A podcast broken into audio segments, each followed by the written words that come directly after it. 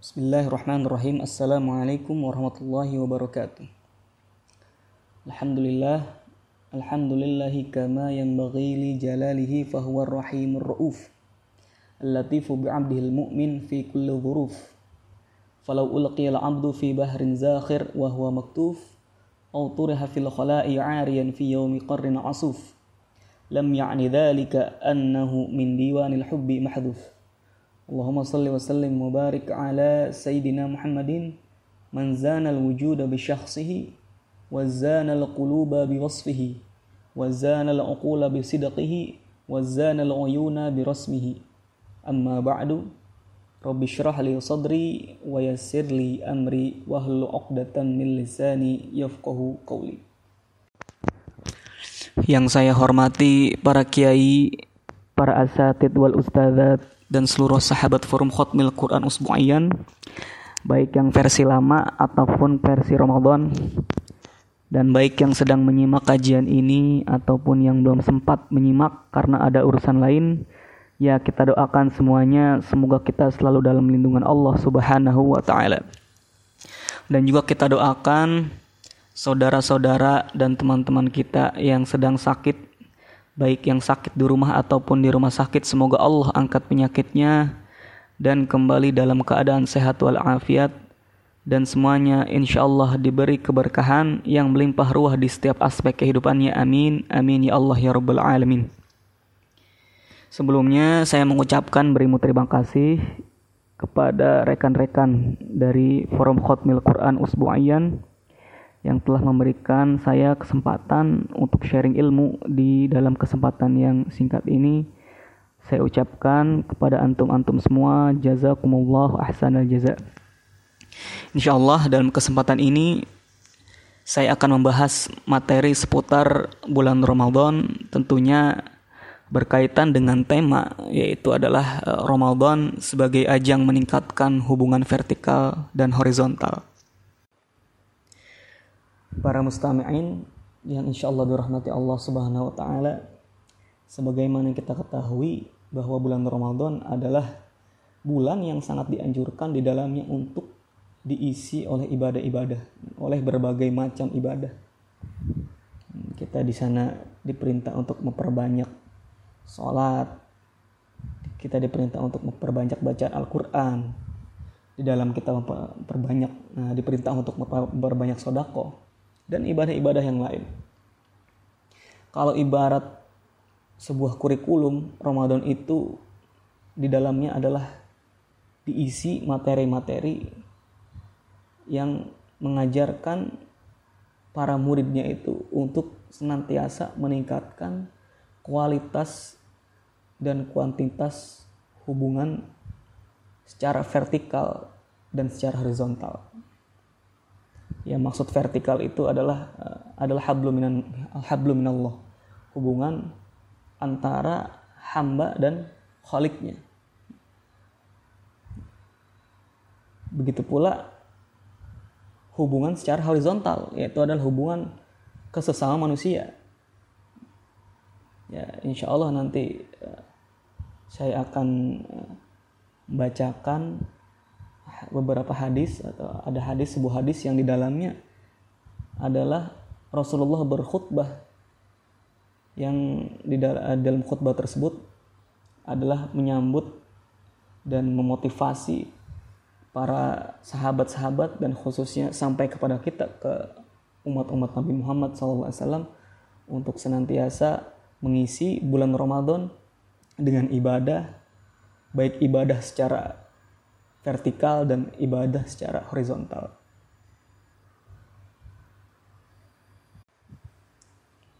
Di dalam hadis yang diriwayatkan oleh Imam Ibnu Khuzaimah di dalam sahihnya dan Imam Al-Baihaqi di dalam sunannya, di sana Rasulullah pernah berkhutbah pada akhir bulan Sya'ban. Rasulullah bersabda di dalam khutbahnya, ayyuhan nas, wahai manusia, qad adallakum syahrun azimun barak. Wahai manusia, kalian telah dinaungi oleh sebuah bulan yang sangat agung, yang sangat diberkahi. Syahrun fihi lailatun khairun min alfi syahr. Bulan tersebut di dalamnya ada suatu malam yang malamnya lebih baik daripada seribu bulan. Ja'alallahu siyamahu fariidhah. Allah menjadikan puasa pada bulan tersebut adalah sebuah kewajiban. Wa qiyama lailihi tatawwu'an. Dan Allah menjadikan qiyam atau salat pada malam harinya itu adalah suatu ibadah, ibadah yang sunnah. Yang, yang sebagaimana kita ketahui itu adalah salat tarawih. Lalu Nabi melanjutkan, "Man taqarraba fihi bi khoslatin min khair, kana kaman adda faridatan fi masiwah." Dan barang siapa yang beribadah, yang mendekatkan diri kepada Allah Subhanahu wa taala dengan suatu pekerjaan, sebuah kebaikan.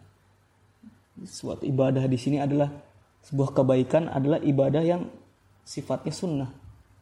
Itu kaman adda fariidhah fi man siwahu, adalah seperti mengerjakan sebuah ibadah yang wajib Di, seba, di selain bulan Ramadan. Kemudian Nabi melanjutkan, waman adda faridatan fihi, dan barang siapa yang mengerjakan, yang menunaikan sebuah ibadah yang wajib fihi di dalam bulan tersebut, kana kaman adda sab'ina faridatan, itu sama seperti ia mengerjakan tujuh puluh ibadah fardu fi masiwahu di selain bulan Ramadan. Dari hadis ini kita tahu bahwa bulan Ramadan memiliki hal spesial khususnya untuk umat Nabi Muhammad shallallahu alaihi wasallam. Ya bayangkan aja, ibadah yang sifatnya sunnah itu disamakan seperti ibadah fardu. Dan ibadah fardu itu disamakan dengan ibadah tujuh puluh fardu apabila kita melakukannya. Dan, dan ulama mengatakan ibadah fardu itu tentu lebih afdal daripada ibadah sunnah. Kaidah fiqhiyah mengatakan al-fardu afdalu minal nafli. Ya, ibadah yang sifatnya fardu atau wajib itu lebih utama, lebih baik daripada ibadah yang sunnah.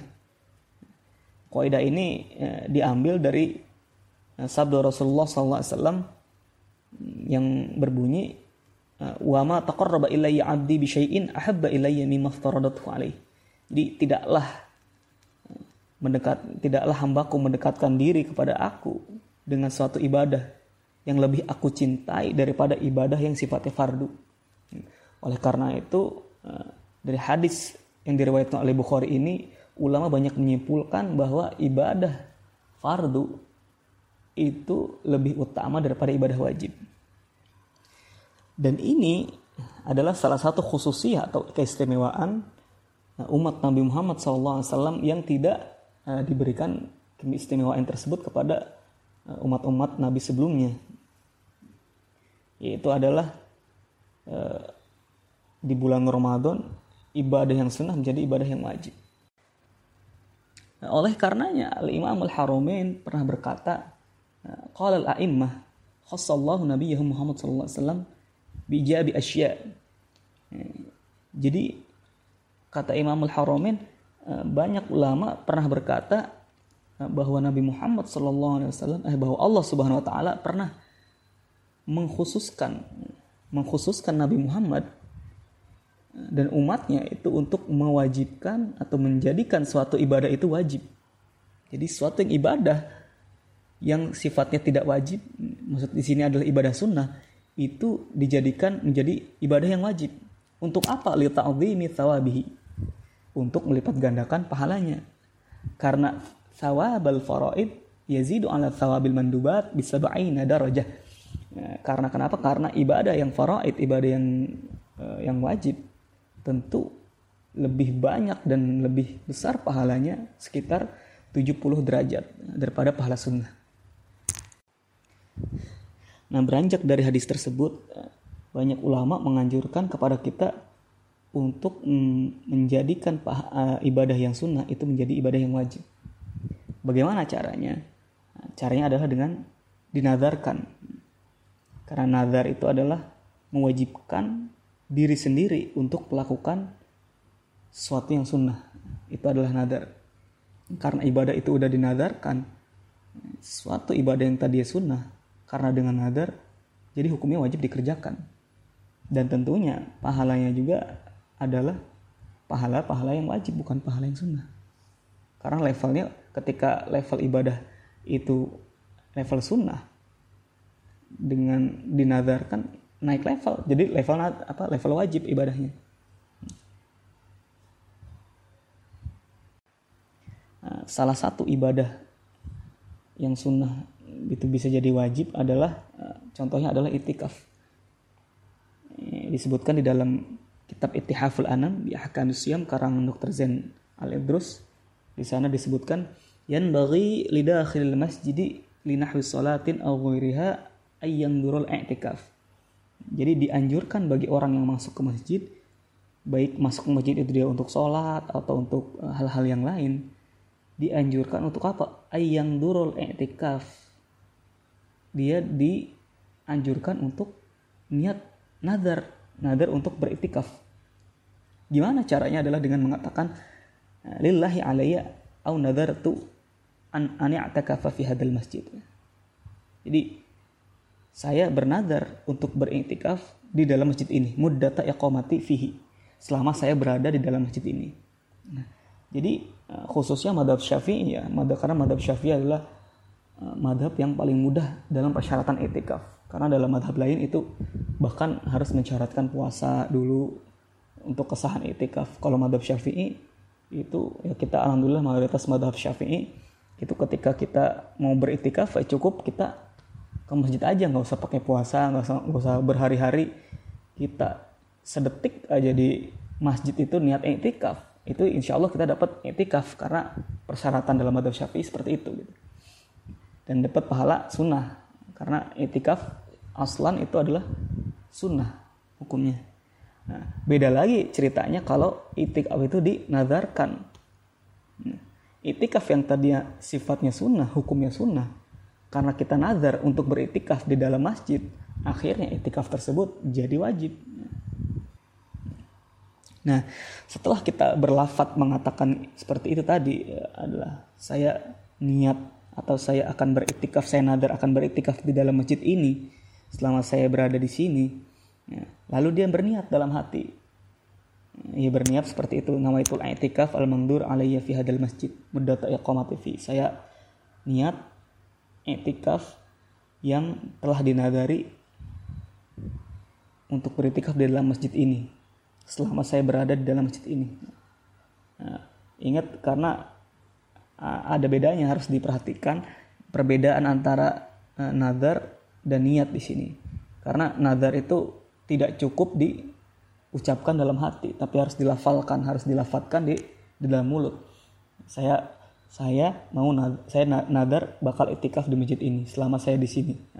Ketika di omongan, ketika kita ngomong seperti itu, setelah itu dibarengi dengan niat. Diteruskan dengan niat, ya niatnya seperti itu di dalam hati niat. Karena nadar adalah amal amalul lisan, sedangkan niat iktikaf itu adalah, namanya niat adalah amalul qalbi, adalah perbuatan atau pekerjaan hati. Nah, itu adalah sebagian keutamaan yang didapatkan atau yang diraih oleh umat Nabi Muhammad shallallahu alaihi wasallam. Berbicara tentang keistimewaan umat Nabi Muhammad, tentunya telah banyak dipaparkan materi tersebut oleh beberapa asatid dan ustadzat di di kultum-kultum sebelumnya. Namun di sini saya akan menambahkan, karena sejujurnya tidak bosanlah kalau kita membahas keutamaan-keutamaan yang didapatkan oleh umat Nabi Muhammad shallallahu alaihi wasallam. Di antaranya adalah apa? Yang pertama adalah umat Nabi Muhammad adalah sebaik-baiknya umat yang diutus oleh Allah Subhanahu wa taala. Sebagaimana di firman, disebutkan dalam firman Allah dalam Al-Qur'an, kuntum khairu kuntum khairu ummatin ukhrijat linnas ta'muruna bil ma'ruf wa tanhauna 'anil munkar. Itu adalah yang pertama, keistimewaan yang pertama. Keistimewaan yang kedua di antaranya adalah kata Nabi, sabda Nabi Muhammad sallallahu alaihi wasallam, nahnul awwalun al-akhirun yaumal qiyamah. Nahnul aw nahnul akhirun al-awwalun yaumal qiyamah. Kita ini adalah yang terakhir dan yang pertama pada hari kiamat. Maksudnya apa? Adalah kita yang terakhir datang, terakhir ada, tapi awalun adalah kita orang-orang yang pertama kali ada di hari kiamat. Maksudnya apa? Yang masuk surga. Disebutkan setelahnya adalah wa nahnu awwaluman yadkhulul jannah. Kata Nabi, kita adalah uh, umat yang pertama kali masuk surga daripada umat-umat Nabi sebelumnya.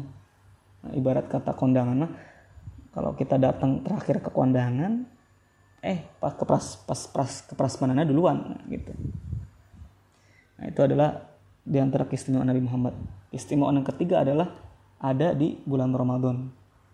Yaitu adalah kita umat Nabi Muhammad diberkahi atau dianugerahi sebuah malam yang sangat mulia, itu adalah Lailatul Qadar. Yang dimana malam tersebut, satu kali ibadah di malam tersebut itu sama dengan ibadah di seribu bulan. Ya, satu seribu bulan itu kurang lebih sama delapan puluh tiga tahun empat bulan atau sekitar tiga puluh ribu hari lah. Jadi sholat dua rakaat di malam tersebut itu udah berasa kayak tiga puluh hari kita sholat dua rakaat gitu. Padahal umur manusia itu belum tentu sampai segitu. Nah, keutamaan yang selanjutnya itu adalah bahwa Nabi pernah bersabda, ulama ummati ka'anbiya'i Bani Israel. Kata Nabi apa dah? Nah, ulama, orang alimnya dari umatku itu setara atau seperti nabi-nabi Bani Israel. Ya, tentunya disamakan dari segi uh, kepintarannya atau kecerdasannya gitu. Bukan tentunya bukan dari segi kemuliaan atau keagungannya, karena tentu nabi-nabi itu adalah maksum, sedangkan selain nabi, manusia-manusia yang lain itu adalah tidak maksum. Berkaitan dengan hadis tersebut, Al-Imam Ar-Raghib Al-Asfihani pernah menceritakan di dalam kitabnya Al-Muqaddimat bahwa Al-Imam Asy-Syadili itu pernah tidur-tiduran di Masjidil Aqsa. Nah, pas lagi tidur-tiduran ternyata beliau ketiduran beneran. Nah, di dalam tidurnya beliau bermimpi bahwa di luar Masjidil Aqsa itu dibangun sebuah tenda yang di dalamnya itu banyak para anbiya dan para rasul itu pada berkumpul di situ. Akhirnya penasaran Imam Syadili, akhirnya menanyakan ke orang yang ada di sekitar situ, itu lagi pada ngapain itu di situ. Nah, ternyata para nabi dan para rasul itu sedang membahas tentang uh, kasus Husain Al-Hallaj. Yang kita kenalnya itu adalah beliau itu adalah uh, salah satu yang beraliran Wahdatul Wujud, yang versi lokal kitanya adalah uh, Sayyidi Jenar. Itu kalau versi Timur Tengah itu adalah Husain Al-Hallaj. Akhirnya beliau saking penasarannya mendekati ke kerumunan perkumpulan para nabi dan anbiya, para nabi dan para rasul tersebut. Ketika didekati ternyata di situ ada kursi atau dudukan yang paling tinggi yang diduduki oleh Nabi Muhammad shallallahu alaihi wasallam. Sedangkan para nabi yang lain itu berada di di lantai, berada di, di atas bumi duduknya. Masya Allah. Nah, selang be- beberapa saat kemudian datanglah Sayyidina Musa menghadap ke Nabi Muhammad. Beliau tampaknya kayak kurang puas gitu mukanya tuh. Akhirnya beliau bertanya kepada Nabi Muhammad, wahai Nabi Muhammad, apa maksud perkataan kamu ulama ummati ka'anbiya'i Bani Israel, bahwa umat umatku Nabi umat Nabi Muhammad itu seperti uh, selevel dengan nabi-nabi dari Bani Israel. Saya ini nabi Bani Israel kok disamakan dengan umat kamu gitu. Ya mungkin beliau nggak terima gitu kan. Akhirnya kata Nabi Musa, kalau misalnya seperti itu, coba datangkan satu umat kamu, ulama dari umat kamu menghadap saya, saya bakal tes katanya. Akhirnya ditunjuklah oleh Nabi Muhammad, Imam Ghazali disuruh maju. Ya Muhammad, datang tuh ke Nabi, nama, nama Imam Ghazali adalah Muhammad namanya. akhirnya datanglah beliau ke hadapan Nabi Musa. Beliau kemudian ditanya, "Masmuk?" katanya. "Siapa nama kamu?" Imam Ghazali menjawab, "Ismi Muhammad bin Muhammad bin Muhammad Al-Ghazali." Wah. Nabi Musa enggak terima. "Lah, saya itu kan nanya nama kamu. Kenapa kamu nyebutin nama bapak kamu sama nama engkong kamu gitu? Saya yang saya butuh itu nama kamu," katanya. Nah, kata Nabi, kata Imam Ghazali, "Saya ini seperti ini karena ngikutin antum wahai Nabi Musa," katanya. "Maksudnya apa? Kamu ingat ketika kamu ditanya sama Allah, 'Madza biyaminika?' Apa yang ada di tangan kamu? 'Madza biyaminika?' Apa yang ada di tangan kamu?" Kemudian kamu menjawab, "Qala hiya 'ashaya atawakka'u 'alaiha wa ahashu biha 'ala ghanami wa liya fiha ma'aribu ukhra." Kamu pernah berkata ketika ditanya sama Allah, "Ada apa? Apa yang ada di tangan kamu wahai Musa?" Kemudian engkau menjawab, "Ini adalah tongkatku, aku berpegangan di atasnya dan aku pukul dengannya untuk mencari makanan untuk kambingku, dan bagiku ada keperluan lain dengan apa dengan asok tersebut, dengan tongkat tersebut.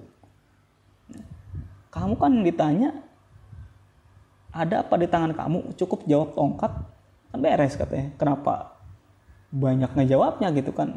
Saya cuma ngejawab bapak saya sama engkong saya, kenapa kamu protes gitu? Kamu juga pernah kayak gitu di hadapan Allah." Akhirnya diamlah Nabi Musa setelah itu. Akhirnya setelah itu beliau menghadap ke Nabi Muhammad, dan Nabi Muhammad bertanya, "Wahai Nabi Musa, apakah ada di, da- di dalam umatmu seperti orang seperti Imam Ghazali?" katanya. Imam nah, kemudian Nabi Musa menjawab, "Oh, la wallahi la," katanya. Nabi Musa menjawab, "Tidak ada, demi Allah tidak ada." Nah, itu adalah salah satu kisah yang menceritakan bahwa banyak keistimewaan-keistimewaan yang dimiliki oleh umat Nabi Muhammad shallallahu alaihi wasallam, bahkan melebihi umat-umat sebelumnya, bahkan nabi-nabi sebelumnya. Rekan-rekan mustami'in rahimakumullah, lanjut kita ke hadis yang kita bahas pada awal, itu adalah hadis yang diriwayatkan oleh Al-Imam Ibnu Khuzaimah di dalam sahihnya. Beliau melanjutkan bahwa Rasulullah bersabda, "Wahwa syahrus sabri," bahwa bulan Ramadan adalah bulan bulan kesabaran, bulan yang di dalamnya dituntut untuk bersabar. "Wasabru thawabuhul jannah," kata Nabi, dan kesabaran itu ganjarannya, balasannya adalah surga. "Wa syahrul muasa," dan bulan Ramadan adalah syahrul muasa, bulan yang di dalamnya senantiasa diisi untuk tolong menolong. Di sini ditekankan di dalam al-muasa adalah nilai-nilai atau poin-poin yang menekankan kita untuk meningkatkan hubungan kita ke sesama manusia, yaitu adalah hubungan horizontal, hablum minan hablum minan nas. Kemudian Nabi melanjutkan, "Wa syahrun yuzadu fi rizqil mu'mini fi rizqil mu'mini fihi," dan di bulan ini adalah yuzadu, ditambah rezeki-rezeki orang mukmin. Lalu Nabi bersabda, "Man fattara fihi sha'iman kana maghfiratan lidzunubihi." Barang siapa yang memberi makan orang yang berpuasa, maka kana maghfiratan lidzunubihi adalah ampunan, ganjarannya adalah ampunan bagi dosa-dosanya. Orang yang memberi makan, kata kata Nabi Muhammad, adalah orang yang memberi makan orang yang berpuasa, itu ganjaran adalah dia diberi ampunan bagi dosa-dosanya. "Wa itlaqa raqabatihi minan nar," dan kata Nabi apa? Ganjaran keduanya adalah itlaqa raqabatihi, dia dibebaskan dirinya itu dari neraka. "Wa kana lahu mithlu ajri," ganjaran yang ketiga ada lagi ganjarannya. "Wa kana lahu mithlu ajri," adalah dia diberi pahala seperti pahala orang yang diberi makan sama dia. "Min ghairi ayyan qasa min ajri," tanpa mengurangi pahala orang yang diberi makan olehnya sedikit pun. Subhanallah. Ini adalah uh, beberapa keutamaan-keutamaan yang disampaikan Nabi ya, terkait bulan Ramadan ya, yang tentunya sebagaimana pembahasan kita hari ini adalah kita selalu senantiasa meningkatkan hubungan hubungan kita, hubungan baik hubungan secara vertikal itu adalah antara hamba dan penciptanya kepada Allah, hablum minallah, yaitu dengan kita meningkatkan ibadah kita, meningkatkan kualitas ibadah kita, dan juga meningkatkan kuantitas ibadah kita. Ya, kuantitas berarti ditambah lagi yang udah ngaji juznya misalnya, yang baru hatam sekali ditambah lagi jadi dua kali, yang dua kali terus tiga kali, yang sholat malamnya biasanya cuma dua rakaat ditambah lagi jadi jadi apa namanya jadi sepuluh rakaat, yang tadinya sodakohnya cuma seribu kita tambah jadi seratus ribu. Nah, itu adalah meningkatkan kualitas dan kuantitas ibadah. Ya, di antara meningkatkan kualitas itu tadi adalah menjadikan pahala atau menjadikan ibadah yang sunnah itu menjadi suatu ibadah yang wajib dengan cara tadi, dengan metode dinazarkan ibadah tersebut. Dan dimensi yang kedua yang mesti di, uh, yang di, mesti diperhatikan adalah dimensi vertikal, uh, dimensi horizontal, yaitulah hubungan sesama manusia. Di sini diajarkan di dalam hadis tersebut, Rasulullah mengajarkan kita untuk saling tolong menolong dalam hadis ini. Ya, ada yang lagi kesusahan, ada yang tidak tidak makan, gak bisa makan karena gak punya uang, mau kerja ada virus di luar, kalau kerja kalau kerja takut kena virus, kalau gak kerja ya kelaparan di rumah, bingung. Ya akhirnya mau gak mau ya kita sebagai tetangganya, kita sebagai kerabatnya itu adalah saling tolong menolong untuk ya setidaknya memberi makanan atau setidaknya memberi sesuatu yang bisa menolong sahabat-sahabat kita. Kalau tidak bisa menolong, kita tidak membasuh teman kita, ya udah jangan menyakiti. Jangan menyakiti saudara-saudara kita yang lagi kesusahan. Ada orang yang kelaparan, disumbang apa? Disumbangin sedekah, di disumbang nasi, disumbang berkat, eh ternyata berkatnya nasi busuk ternyata. Atau di dalamnya adalah makanan-makanan yang udah basi. Bukannya dibantu orang-orang yang susah, eh malah di-prank. Nah, itu kan Masya Allah adalah perbuatan yang sangat dolim, apalagi dikerjakan di bulan yang suci ini. Para mustami'in rahimakumullah, mungkin cukup sekian materi yang saya sampaikan. Insya Allah ada manfaatnya. Dan adapun jikalau ada materi-materi atau ilmu-ilmu yang benar, itu datangnya dari Allah. Adapun perkataan-perkataan saya yang salah mohon dimaafkan karena itu adalah bersumber dari saya sendiri. Al-insanu mahalul khota'i wan nisyan, karena namanya manusia adalah tempatnya kesalahan dan lupa. Mohon maaf kalau ada banyak tutur tutur saya, tutur kata yang salah atau beberapa ilmu yang kurang tepat. Nah, mohon dikoreksi dari teman-teman karena saya sendiri juga masih belajar. Mungkin cukup sekian. Wallahul muwaffiq ila aqwamit thoriq, wabillahi taufiq wal hidayah. Wassalamualaikum warahmatullahi wabarakatuh.